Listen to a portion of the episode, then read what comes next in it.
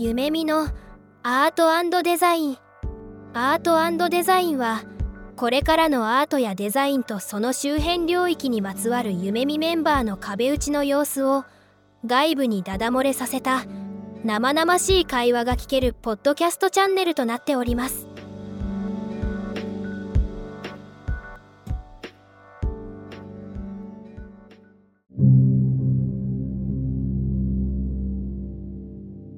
皆さんこんにちは。夢見アートデザイン。今日も始めていきたいと思います。今回はですね、かなり久々にリオさんとザスさんと私、元村の3人でお送りしていきたいと思います。お二人ともよろしくお願いします。よろしくお願いします。お願いします。最終3人で撮ったエピソード何月でしたっけ ?8 月だ、8月。だいぶ前、4、5ヶ月ぶりぐらいですね。まあ、仲の悪い3人ですからね。なかなか集まんないですね。どんな入り方？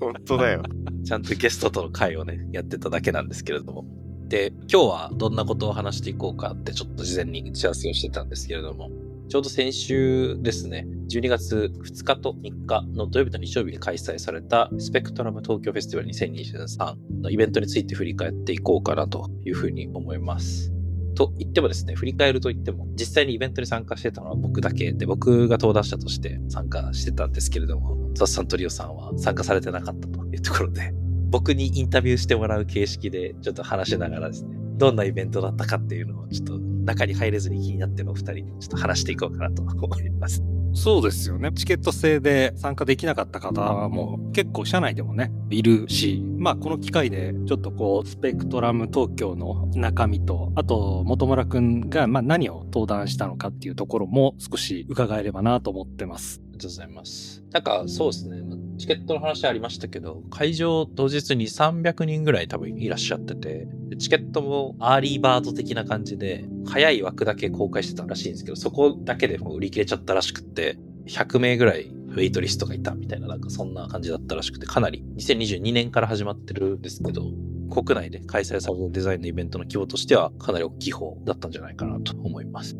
ちなみに、スペクトラム東京に登壇するきっかけって何だったんですか？ちょうど、そのスポンサー枠での募集と公募枠での募集っていうのがあって、で、もともと年内デザインシップとかは夢見も登壇してたんですけど、せっかくなら年内こう何かしら登壇しようっていう話をしていて、で、公募の募集があったので、そっちでテーマ的にも広がってるデザインをどう考えるか、デザインの多様性みたいなところだったんで、なんか話せないかなと思って出したら採択いただいて話すことができたっていう感じですね。会場には結構外国の方もいらっしゃったりしてた？5月とか6月ぐらいにあったデザインマターズ東京ですね、デンマーク発祥のイベントと比較すると、まあ、どちらかというと日本人の方が多いかなって感じではありましたけど、でも全体としては3分の1ぐらいは海外のデザイナーというか、海外から日本に来て仕事をしているデザイナーの人たちみたいな感じで参加してた印象ですね。なんかイベントのそのデザインマターズとかデザインシップと違って、スペクトラム東京自体は対話を重視した構成っていうのを大事にしている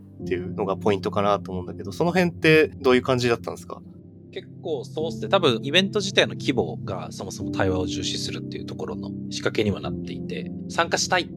人数からするともっとチケットをさばけると思うんですけど、それ以上さばいちゃうと、やっぱりこう、対話ができる人数じゃなくなってしまうというか、結構人多すぎても喋らずに終わっちゃうみたいなところがあるんで、結構その人数はある程度制限して運営されてるっていうところが、まず、イベント全体としての対応を重視するっていうところの内容と、あとは、プログラムの組み方ま結構対話型というか対話を促すための仕掛けにはなっていて、登壇者のセッションとかも、登壇者1人当たりが持ってる時間、まあ、例えば僕とかも45分全体で持ってたんですけど、後半15分は AMA で Ask Me Anything っていう形で、登壇内容について質疑が具体的にできるっていうセッション時間が確保してあって、その中で、まあ、登壇者だったら確実に登壇者に質問ができるみたいな形になってたりとかですかね。あとは、セッション間、まあ、他のイベントでもあると思うんですけど、休憩があるんで、休憩の間で結構いろんな人と喋ったりとかすることができたなっていうところですかね。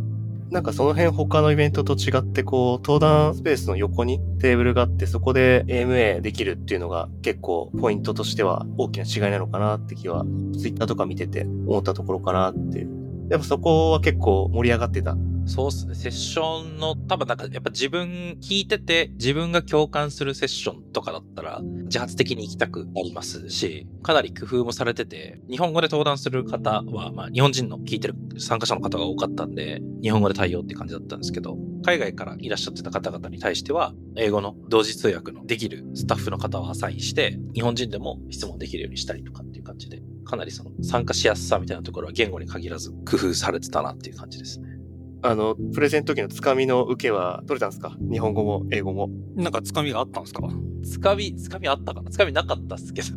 資料はあのスピーカーデッキでも共有されてますけど、資料の中の冒頭の部分、本題に入る前の、まあ、本村くんのほら、経歴の部分あるじゃない？で、これってさ、案外、ポッドキャスト、本村くんを目当てにね、聞いてる方もいると思うからさ、せっかくだからさ、本村くんの経歴の部分をちょっと改めてさ、話して、まあどういうデザインしてきた人材なのかっていうところを少し話せると面白いかなと思ったんですけど、どうでしょうか？ありがとうございます。そうなんですよ。なんかあんまり僕いつも登壇資料の中に身の上話を入れてなかったなっていう反省が、これまで結構あって、身の上話しないくせに結構抽象的な話をするんで、聞いてらっしゃる方々とも、何ていうんですかね、自分ごと化しにくいんじゃないかなみたいなのがあって、今回は入れるかっていう感じで、割と初めてぐらいですかね。今の自分のプロフィール以外のところで初めてぐらいで入れたんそうだよね。珍しいなと思ってて、資料の作りとしてね。ですよね。なんか、ちょっと共感してもらえる文脈作れないかなっていうので入れたっていうところはあって、今はそれこそ事業開発とか、デザインの、まあ、イネーブルメントっていう言葉を使って、組織にデザインをどうやってインストールしていくかみたいな仕事をメインではやってるんですけど、まあ、元々は単純なグラフィックデザインというか、まあ、あの、学部の名前はコミュニケーションデザインだったんですけど、わかりやすいところで言うとポスターとか、パンフレットとか、それこそ製本とか手でやってたりもしたので、いわゆるグラフィックデザイナーだったんですけど、でそこから大学卒業して、インフォメーションデザインっていう形で、そのグラフィックを整理するんじゃなくて、情報をわかりやすくするっていう方のデザインに結構軸足を置いてやって今があるっていうところなんで、割と普通のデザイナーだったなっていう感じですかね。まあ、卒業後まで書かれてるじゃない資料の中で。そうですね。卒業、なんで、インフォメーションデザインっていうところを主軸にしてた時に、どうやってこれをお金を貯めるためのライスワークというか、ご飯を食べるための仕事にしていくかっていうのはあんま分かってなかったんですけど、卒業した後サンフランシスコで仕事をしていて、で、そこがインフォメーションデザインの専門の会社だったので、いろんなソフトウェアのサービスとか、事業の戦略とかをどうデザイン的にアプローチして解決していくかっていうところの仕事をしてたんですけど、ひたすらなんか UI も作ってなければ、グラフィックも作ってなくって、その依頼をされたサービスとかがどういう作りになっているのかとか、抽象化するとどういう風なダイアグラムで整理できるのかとか、で、そこから得られるインサイトは何で、次どういうアクションをやっていくべきなのかっていうのを永遠にやってたので、まあ、そこでの技術っていうのが今の僕の専門性というかプロフェッションではあるんですけど、まあなんかその話ができればなっていうので今回のトークをしたっていう感じですかね。なるほどね。でも、グラフィックデザインからさ、インフォメーションデザインに変わっていく過程で、そこは別になんか分け隔てなく、まあデザインっていう共通のキーワードによって対応できた。もしくはできると思ったっていう感じで就職したっていう感じですか？そうですね。なんか関係性で捉えてたというか、その見た目的にこう美しいよねっていうのはもちろんあったんですけど、なんかそのポスターとか作ってる時も、パンフレットとか作ってる時も、ここにこの情報、この種類の情報があるから、次はこういう情報を置くべきだ、みたいな感じで、感性でやってたっていうより、情報同士の関係性を論理で整理してたみたいなところがあって、で、その中で割とそのしっくりくる、ここにこれがあるから次はこう読むみたいなところを置くっていうのが、割と自分のアプローチだったので、まあそういう意味でつながりとして分け隔てなかったというか、むしろそっちが最初から自分の中にあったっていうイメージですかね。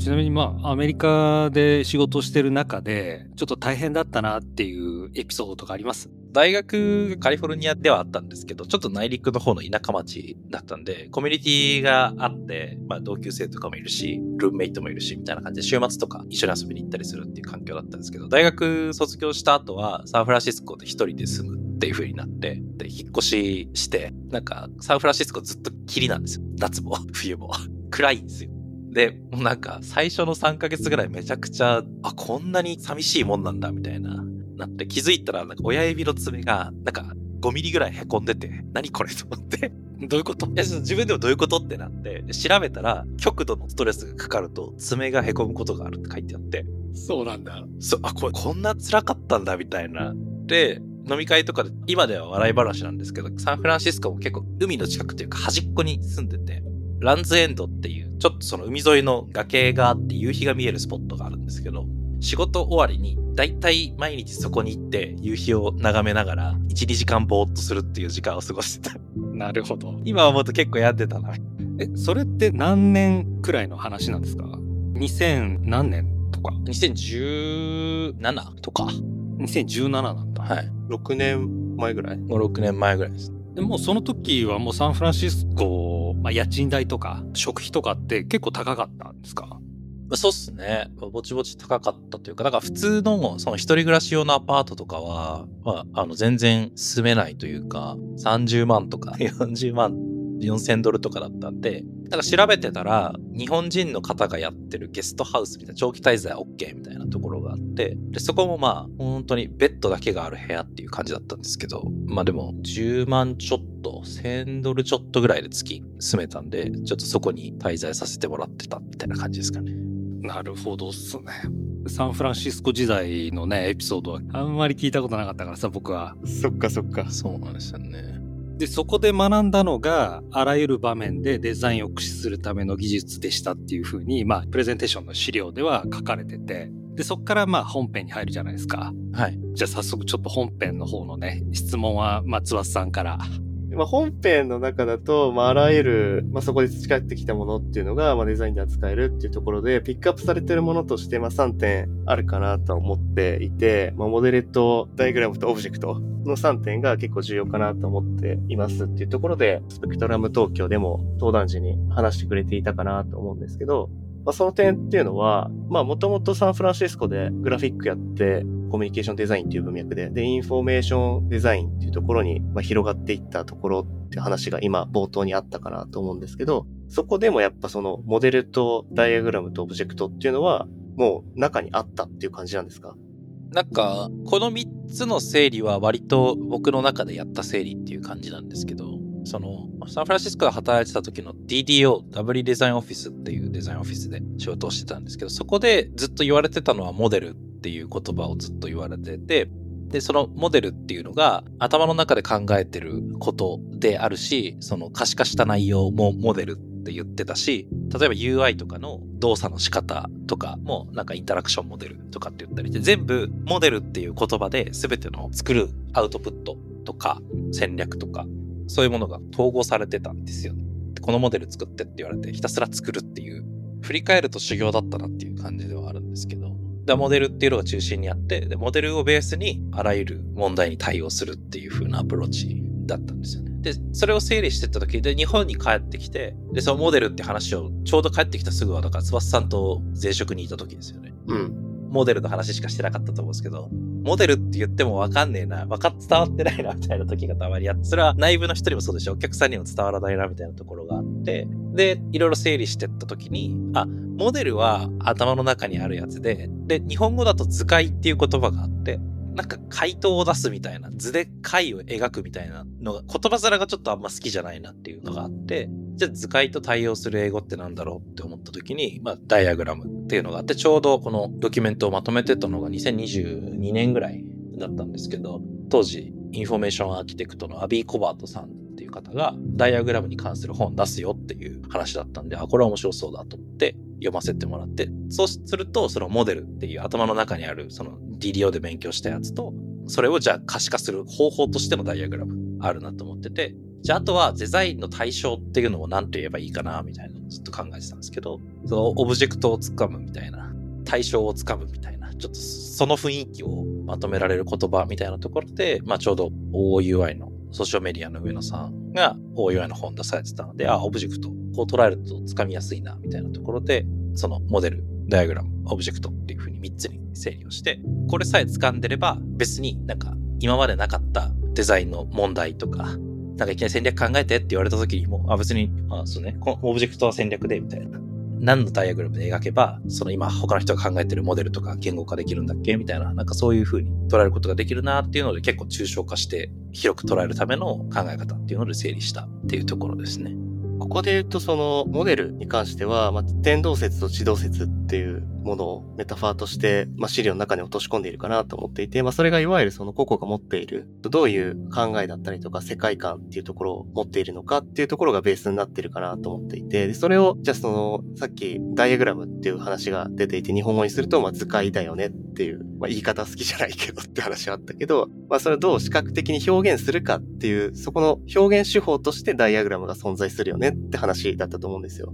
で、オブジェクトに関しては、なんか結構まだ難しいところが多いかなって気はしていて、で、資料だと主体としての私がいて、その前に客体として何かが投げかけられている感じっていうところをオブジェクトと表現してるんだけど、ここに関してなんかもうちょっと詳しく話を聞ければなと思うんだけど、どうでしょう？そうです。これはね、聞いてないと掴みづらいところだと思うんですけど、その、この66ページの主体としての私がいて、その前に客体としての何かが投げかけられている感じっていうのは、オブジェクト指向 UI デザインの本の中で、上野さんが、オブジェクトで客体とか目標とか目的とかいろんな言い回しがあるけど、その感覚的な捉え方として、その目の前に何かがある感じっていうのを捉えるといいよっていうふうに書いてあるんですよね。これはなんか、なんとなくイメージしやすいんですけど、なんか僕は、その登壇の中で言ったのは、オブジェクトって自分以外のこの世に存在するもの全てがオブジェクトですっていう風な言い方をしていて、つまり目の前で今私の話を聞いてる皆さんもある意味でオブジェクトだし、デザインの対象ではないけど理解すべきオブジェクトとしての対象だし、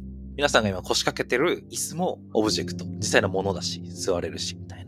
っていう話で、そのデザインの対象、何かを作ったり理解したりするための対象っていう幅広い言い回しとしてオブジェクトっていう風に言ってたりするっていう感じなんですよね。なんで、スライドの最後の方のデザインするものの不確実性を乗りこなすっていう風な言い方をしてる後半の方のスライドで、オブジェクトの間にカッコオブジェクトっていう風に書いてるんですけど、カッコの中に入れてる理由は、その数学的に言えば代入できる何か、X とか Y とか文字みたいな感じで考えてて、なんで、あらゆるものを、こう、オブジェクトとしてみれば、シンプルにこのモデルとダイアグラムとオブジェクトっていう関係性さえ意識してれば、デザインできるよねっていうのを言いたいがためっていう、まあ、なんかそんな感じですね。オブジェクトの扱いとしては。なんかすごいわかりやすく説明してくれたかなと思いました。まあ、だから参加した人も、本村くんにとっては前に立ってる人もオブジェクトだし、イベントに参加してる人、座ってる人にとっても、本村くんがオブジェクトなんだよね。簡単に言うとね。そうです、そうです。で、デザインをあらゆる場面で駆使するために、まあ、不確実性っていうのが今出てきている中で、まあ、それをうまく活用するためには、モデルとオブジェクトっていうのを行き来しなきゃいけないよねって話があった上で、それをプロジェクトとかに当てはめて、複数人でコミュニケーションを取る上では、ダイアグラムっていうのが重要になってくるんじゃないのかってところだよね。そうっすね。なんかわかりやすいところで言うと、アプリの UI っていうオブジェクトがあれば、作るダイアグラムに UI 書けばいいじゃんってなるんですけど、なんかアプリの目的書いてみたいなのになったら、オブジェクトはアプリの目的になるんですけど、それは UI じゃ表現できないじゃないですか。だから別のダイアグラムを使う。ペルソナかもしれないし、ストーリーボードかもしれないし、みたいな感じで、結構その辺を緩く、広く捉えるための方法っていう感じで、割と僕がデザインに向き合ってる時のものの見方っていうイメージですかね。だそれが何をオブジェクトとして特定するかっていうのが重要だよねっていうところだよね。そうですね。で、そのオブジェクトの捉え方次第でモデルも変わってきちゃうって話だもんね。ですです。なるほどね。まあこういったスキルというか考え方っていうのが、まあ、あらゆる場面でデザインを駆使するための技術として、まあとても重要なんじゃないかなって思う反面で、今、夢見の中でデザインイネーブルメントっていう文脈でいろいろ事業を推進しているとは思うんですけども、ここはその他の会社さんとか個人にインストールする場合ってどういうところが今難しいと思う点ですか？ざっくり聞いちゃうけど。なんかどうなんですかね。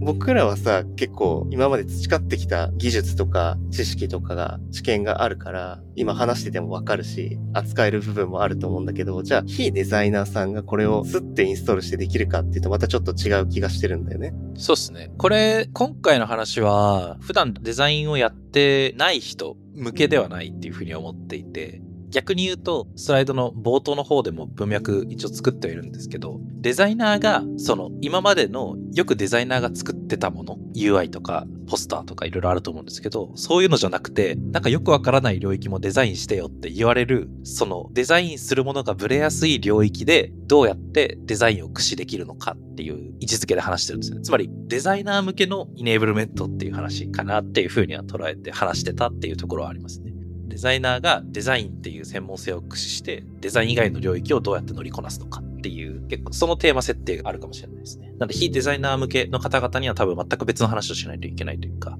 こう、あなたたちが普段やってるこの活動は実はデザインなんですっていう、実はデザインなんですっていう風に紐付けてあげないといけないっていう。その一連のモデル、オブジェクト、ダイグラムっていうところの流れが、実はみんなデザインしてるんだよっていうところだよね。言い換えると。そう、モデルダイアグラムオブジェクトは結構デザイナー向けの話かなと思ってて、非デザイナー向けみたいなところで言うと、例えば、なんか人事の方が採用の受け入れ体験が悪いから、どういう風に工夫すれば受け入れられた人たちが嬉しいかなっていう風に考えるのも、それは実は UX デザインなんですって言ってあげることで、デザインをやってるっていうことに対してのそのイネーブルメントができると思うんですよ。多分そういう話をどっちかっていうと具体例をベースに、これもデザインだしって言ってあげるみたいな感じかなってとこですかね。なるほどね。リオさん、この辺どうですか？そうですね。なんか話聞いてる中で、やっぱそのまあ3つの要素っていうのの、まあ、共通点っていうのが結構そのディメンションを高いとこから低いところに移動させるための技術なのかなっていうのを少し思った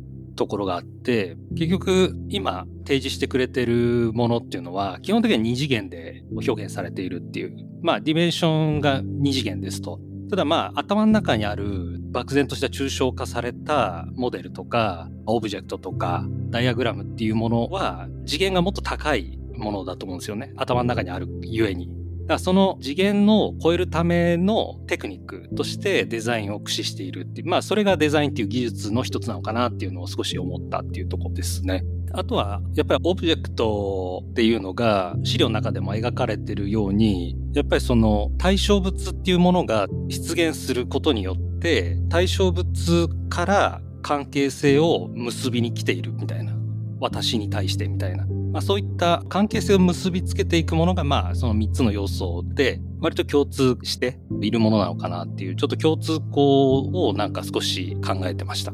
ディメンション面白いですね。でも、なんか間違ってない気がしますね。高いところから低いところに下ろしていくみたいな感じで。そうですね。なんかそこの技術の一つがまあデザインであるっていうのはもしかすると言いやすいのかなっていうところでやっぱ人の頭っていうのがこのリアルな世界っていうのが仮に3次元プラス時間っていう4時間だとしたらまあ頭の中っていうのはもっと高い次元でまあ11次元とかそういった宇宙的なものだと思うんでなんかその辺の関係性っていうのが結構明らかにするっていうのがやっぱモデル化するものとか、まあオブジェクトを使うとかダイアグラムを使うことによって多くの人が理解しやすいっていう、なんかそこの線がつながりそうだなっていうのはちょっと思うんですよね。頭の中がマルチディメンションって面白いですね。マルチディメンションですよね、頭の中はね。確かにそう。次元を超える技術でもあるし、次元を合わせる技術でもあるっていうところだよね。なんか結局その僕らが表現できるのって、まあメタバースとか VR、AR を除いたときに、おおむねその二次元で表現せざるを得ないというか、なんか頭の中は多次元的なんだけど、解釈するときに、なんか三次元の図とか書くじゃないですか。もう三次元の図とか書いた時点でよくわかんないじゃないですか。何がどこにあるか。位相関係が全然わからないみたいな感じになって。なんで、捉えるためには、一つのダイアグラムじゃダメで、その多次元性を評価するために、結構いろんな角度から理解するためのダイアグラムを書いていくっていう感じ。で、それが合わさったものが最終的な、まあ、プロダクトとかサービスになるみたいな感じで、結構その中間成果物をちゃんと作っていくことを全然否定してないというか、それだけが大事ってわけじゃないんですけど、作ろうとしてるものを正しく理解しようとするためには必要な活動であるっていうのを結構肯定してるみたいなところはありますね。結構ポイントはあれだよね。こういろんなあらゆるこのフレームワークがある中で、それだけを使うっていうよりも、それをいくつも使って合わさったものとして捉えることが結構重要なのかなって気はしていて。そうですね、そうですね。そうだから結構今の界隈とかで使われてるものってその一局面でしか見られてないから、それを多面的にどう見るかっていうのがなんかすごく重要な気がしていて、まあだからこの資料の方ではオブジェクト自体がすごくなんかサッカーボールみたいな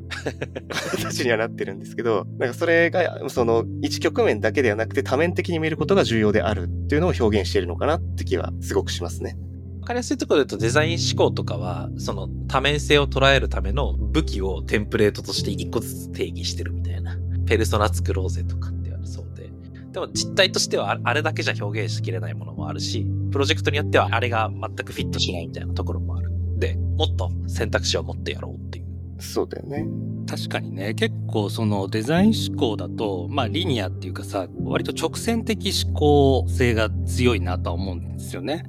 まあこういうステップがあって、こういう順番でやっていくみたいな。で、まあ一方でその今話していたのって、まあ多面性っていうところを理解することによる、まあより解像度を改めて上げていくっていうような、要するに多次元への、まあリアルで作れるギリギリの多次元みたいなものが、その多面性化させる、まあデザインのあり方なのかなっていうところが思ったんで、まあそういうのを理解しているかどうかっていうことで結構デザインの使い方とか何のために駆使するのかっていうところの理解度とか解像度っていうのも少し変わってきそうだなっていうふうに思いました。デザイナーをイネーブルメントするっていう文脈だとやっぱデザイナーが作るものって UI とかグラフィックとかっていうその固定観念って別にデザイナー以外の人からそういう固定観念があるっていうよりは意外とデザイナー自身がそうだと思っているみたいなところがあってなんか最終的に見えるもの以外はデザインじゃないみたいな。まあ良くも悪くも。そういう考え方があるなと思ってて、そうじゃなくてみたいな。なんか全部もう少しいろんな次元のものがあるっていう風に捉えると、結構今まで自分はそれデザイナーの仕事じゃないって思ってたものも楽しいデザインの仕事だと思えるようになるし、今まで活躍してた場所とは違うところでスキルが活かせるよっていうところで、なんかまあそういう意味でデザインの捉え方が変わってくるし、使い方が変わってくるっていうところでまあ伝えたかったポイントだったりはしますね。そんなところですかね。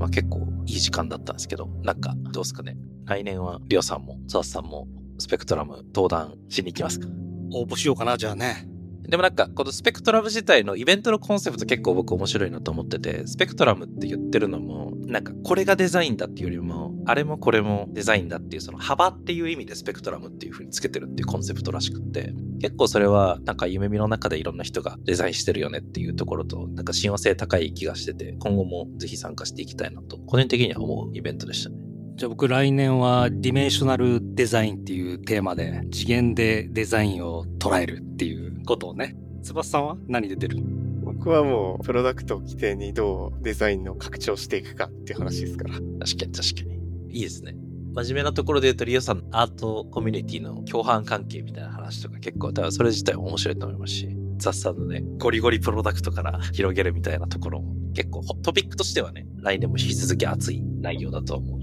俺ゴリゴリプロダクトをやってる人じゃないけどね。いやいや、まあでもほら、プロダクトを作るって別にそのデザインだけやるっていうよりは、事業とどう接続するかみたいな話なんで、そこ結構興味あるデザイナーは結論多いと思ってるんで、来年のじゃあ、公募枠出てたらもうすぐ共有するんで、ぜひ応募をよろしくお願いします。じゃあ、そんな感じで、このエピソードを閉じていこうと思います。それでは次回もお楽しみに。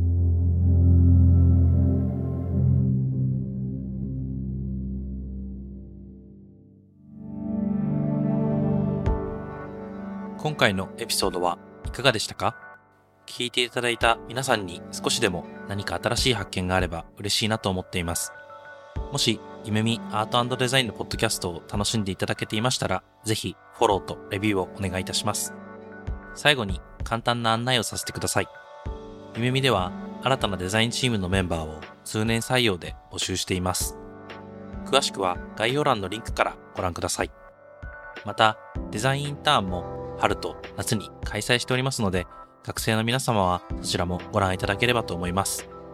それではまた次回お会いできることを楽しみにしています。